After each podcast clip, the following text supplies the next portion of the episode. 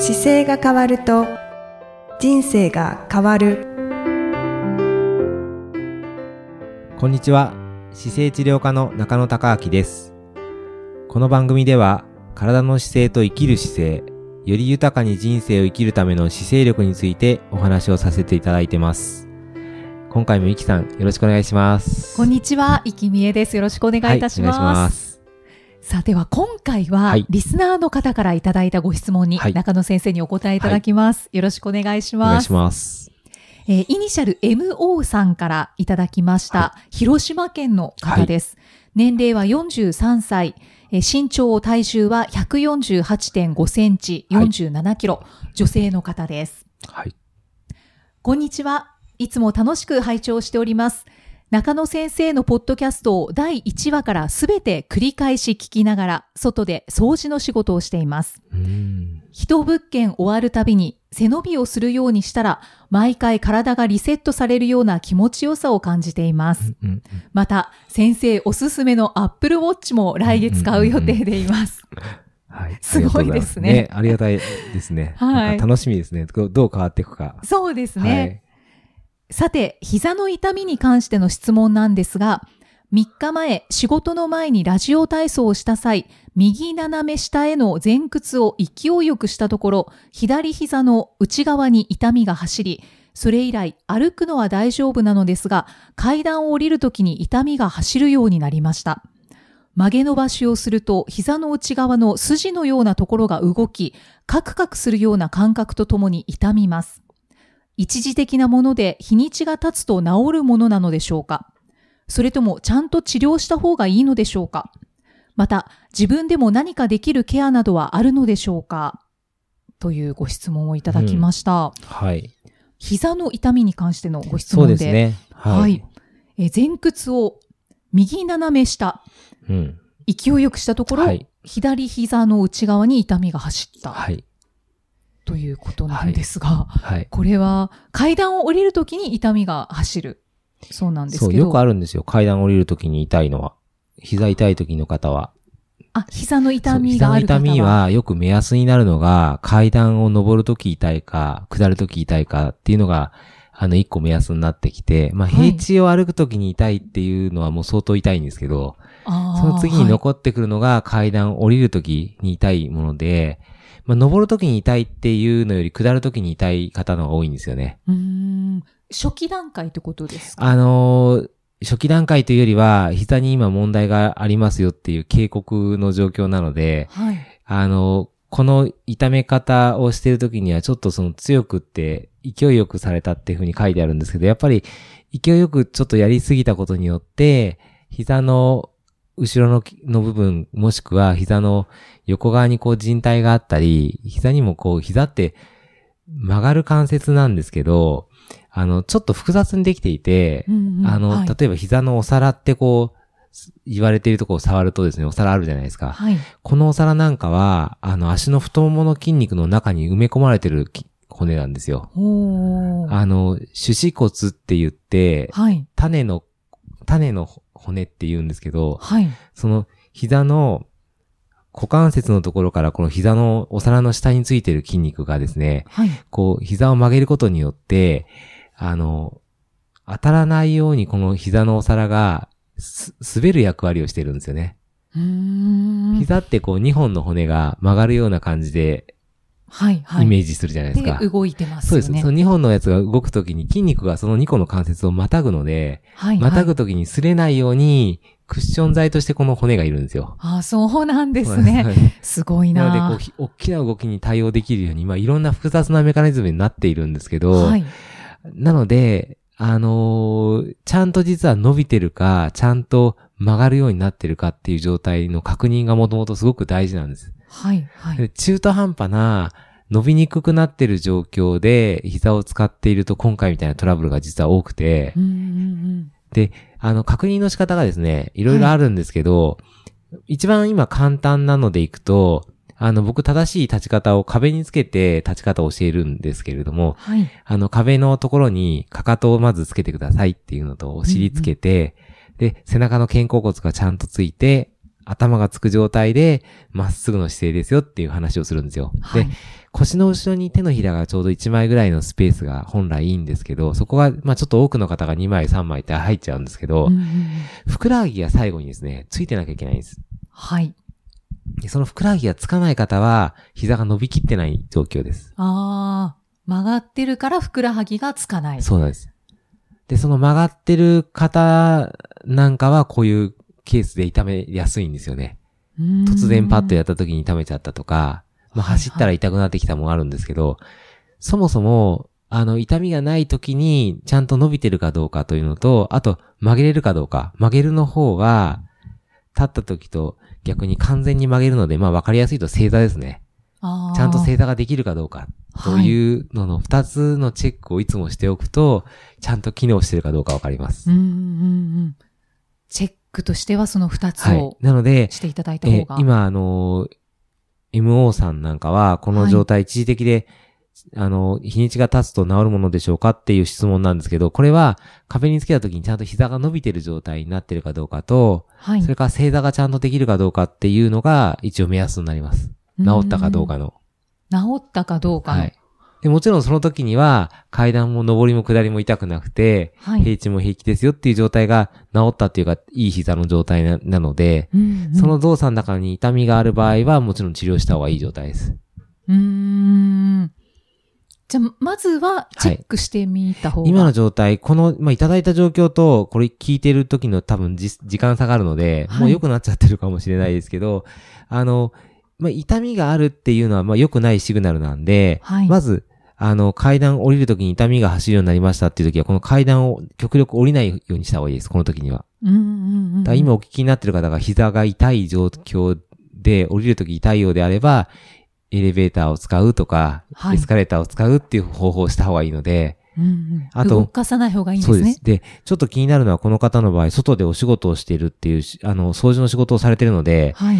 あのー想像する限り重いものをちょっと持って、うん車のと、と部屋の中移動したりとか、そういう時なんかも、重いの持った時なんかは、痛い時はあんまり持たない方が本当はいいので、なんか膝の曲げ伸ばしすごいされてそうな感じそうですね。がするだからんですけど。あの曲げて、そうなんです。もともといい、いい視点ですね。あ、本当ですか？はい。だ曲げながら例えば床を掃除するときに膝曲げてますよね。はいで膝曲げてついてるとか、うんうんっていうことは、そあの、あったと思います、結構。うんうんで膝を曲げた状態とかで作業することが多いので、完全に伸びてなかったりしてたんだろうなというのは、はいこれ見ながら予想が立つんですけど、うんなので、対策としては、同じようなケースにならないために、まず完全に、あの、足の後ろっていうか膝が伸び、伸ばせる状況はい。に持っていきたいので、単純にこう前屈した時の手が床につくかのような、はい。あの、前方へのストレッチはすごい大事ですね。うんうんうんまあ、できることはありますから、それを、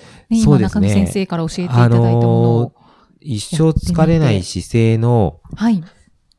作り方でいくとですね、えー、本ですね。のそうですね、本の中でいくと、あの、まあ、表紙に出てるこの立ち方ですぐチェックはあできる。はいはい。壁についてはいる女性のイラストが載ってます。この中のストレッチでいくとですね、このもも裏ストレッチという100ページに載ってるようなストレッチ方法。はい。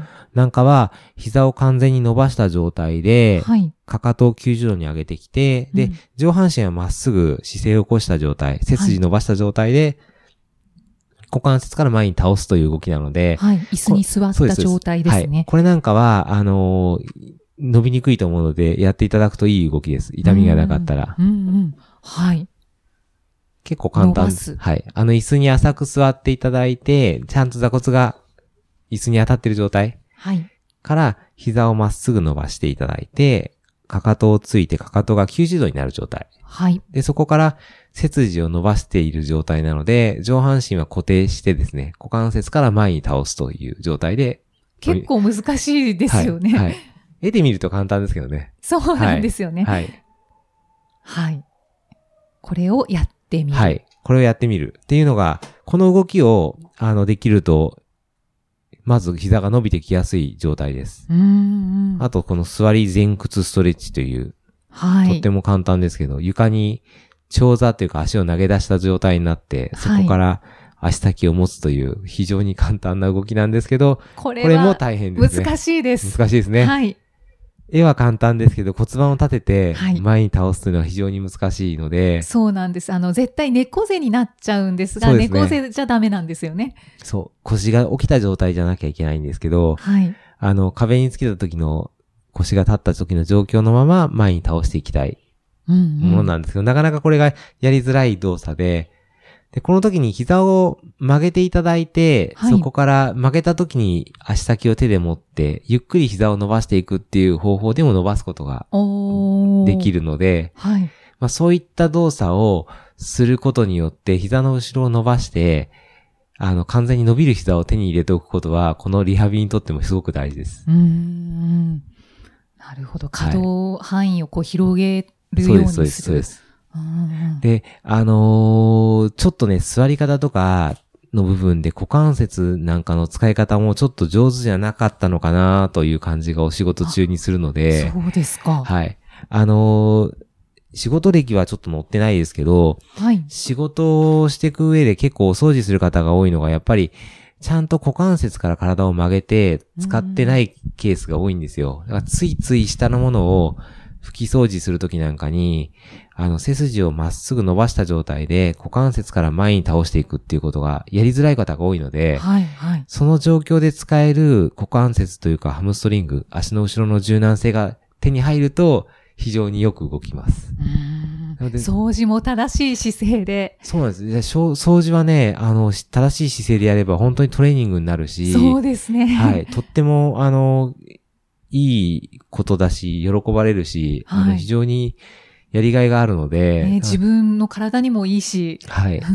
今度はお掃除のちょっとプロと一緒になんかそういうのもやってみたいななんて思いながらですね。ああ、そうなんですね。企画はあるんですけど、はい。まだ、まだ、ままだそこは決まってないんですけどね。でもうん掃除をしながらこう体を健康にしていくっていうところは、あの、僕は姿勢治療家っていう立場から体の使い方見てると、もう十分、十分できる内容だです。はい。はい。確かになんか想像するだけでもすごいトレーニングになりそうだなって思います。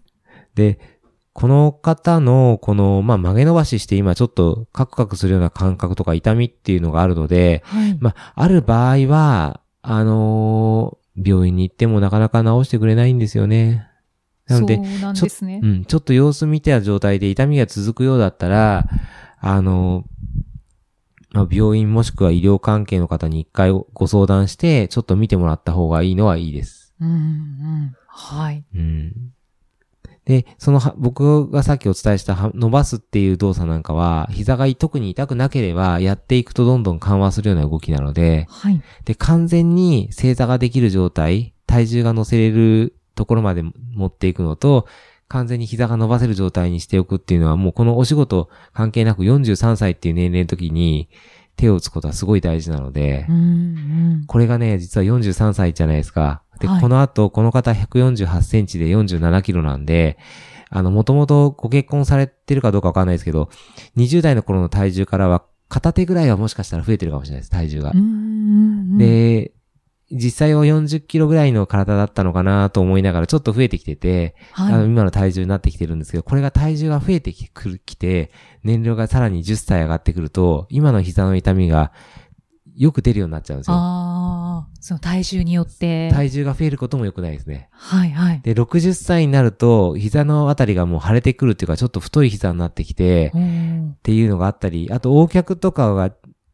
出てきちゃったりすると、足が、膝が外に来て、外反母趾が出てきたりとかっていうのがあり得るので、今の時点で、あの、柔軟性を保って完全に膝を伸ばせるようにすることと、曲げれるようにするっていうのはすごく大事ですね。うん。で、あの、病院でなんかよく直してくれないなと思ったら、ヨガとかでもこの動きは股関節を緩めてくることで随分膝が伸ばせるようになるので、あの、お時間忙しいかもしれないけど、お休みの時にヨガやったり、あとは、じそうですね、膝、こうハムストリングのストレッチっていうのを調べたり、僕の本のやつをちょっとやってっていただくと、うんうん完全にまず壁についた時に、ふくらはぎがつくところまでは伸ばした方がいいです。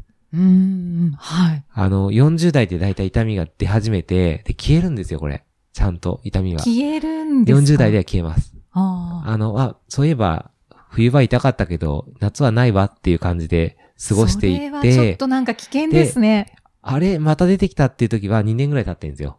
ああ結構2、3潜伏年期間が。経つんですよ。2、3年経ってまた痛くなるんですよ。なんかきっかけがあって。ええで、それ繰り返して、なんかいつも痛いなってなってきて、で、テレビをパ、テレビとか新聞にパラって見たときに、膝が痛い方へっていうサポーター買っちゃうんですよ。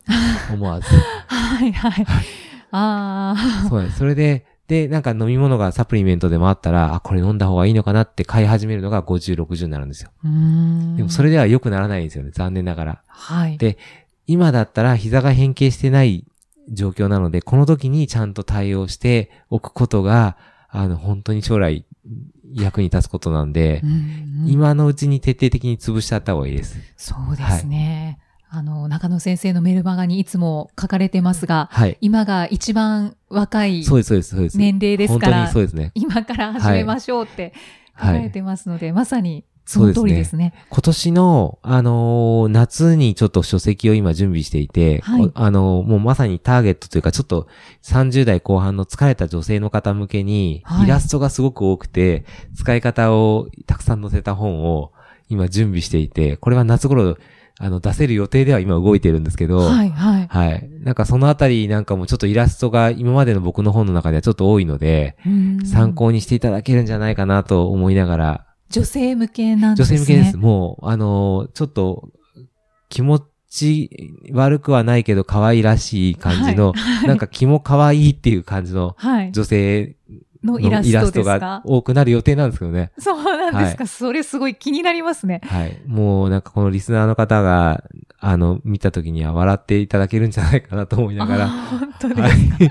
じゃあちょっといそのイラストも楽しみにしつつ、ねはい。夏に出るはいまたメルマガとか、私の、あの、中野隆明のホームページからメルマガがあって、そこに入れといていただければ、今、はこんな風になってますとか、うんうん出ましたとかっていうのも告知していくので、そうですね、はい最新情報がいつも得られる。ので。毎週、あの、私が自分で勝手にシックスセールスの振り返りをしているメルマガですけど、はい。勝手にというか、はい、もうあれで感化されてる方はたくさんいらっしゃると思います。いえもう本当に趣味、趣味と仕事が一致している内容で、はい、そうですね。僕のでもリアルな今がわかる感じですね、あのメルマガは。はい。はい。それに、あの、中野先生は自分のことを書かれてますが、はい。あれを読むことでもう、あの、必ず姿勢を正しちゃいますので。あありがとうございます。ですから、MO さんも、はい。あの、もしメルマガをまだ読まれていないということでしたら、まずはちょっとメルマガから、あの、登録していただいて、そうですね。で、今日、あの、教えていただいはたいアドバイスをはい元にやってみてください。まずもう壁ですぐチェックして。もうきもう聞きながらしてるかもしれないですね。あ、そうですね。し仕事されてるぐらいだから。はいい。はい。あでで、そうですよね。はいすべて繰り返し聞きながらはい、お仕事してくださって。そうです。なので、あのーちょっと壁でつけて、ふくらはぎつかなかったら、ちょっと前前屈のストレッチを股関節からやっていこうというのが、はいぜひはい。やっていただければと思います。はい。はい。ご質問ありがとうござはいい、あます。りがとうございました。次回もじゃあ、イキさんとまたお送りしていきたいと思います。よろしくお願いします。よろしくお願いします。ありがとうございました。この番組では姿勢や体についてのご質問そしてご感想をお待ちしておりますご質問とともに年齢体重身長性別をご記入の上中野生態東京青山のホームページにありますお問い合わせフォームからお送りください体を見直す時間は人生を見直す時間である姿勢治療科の中野孝明でした。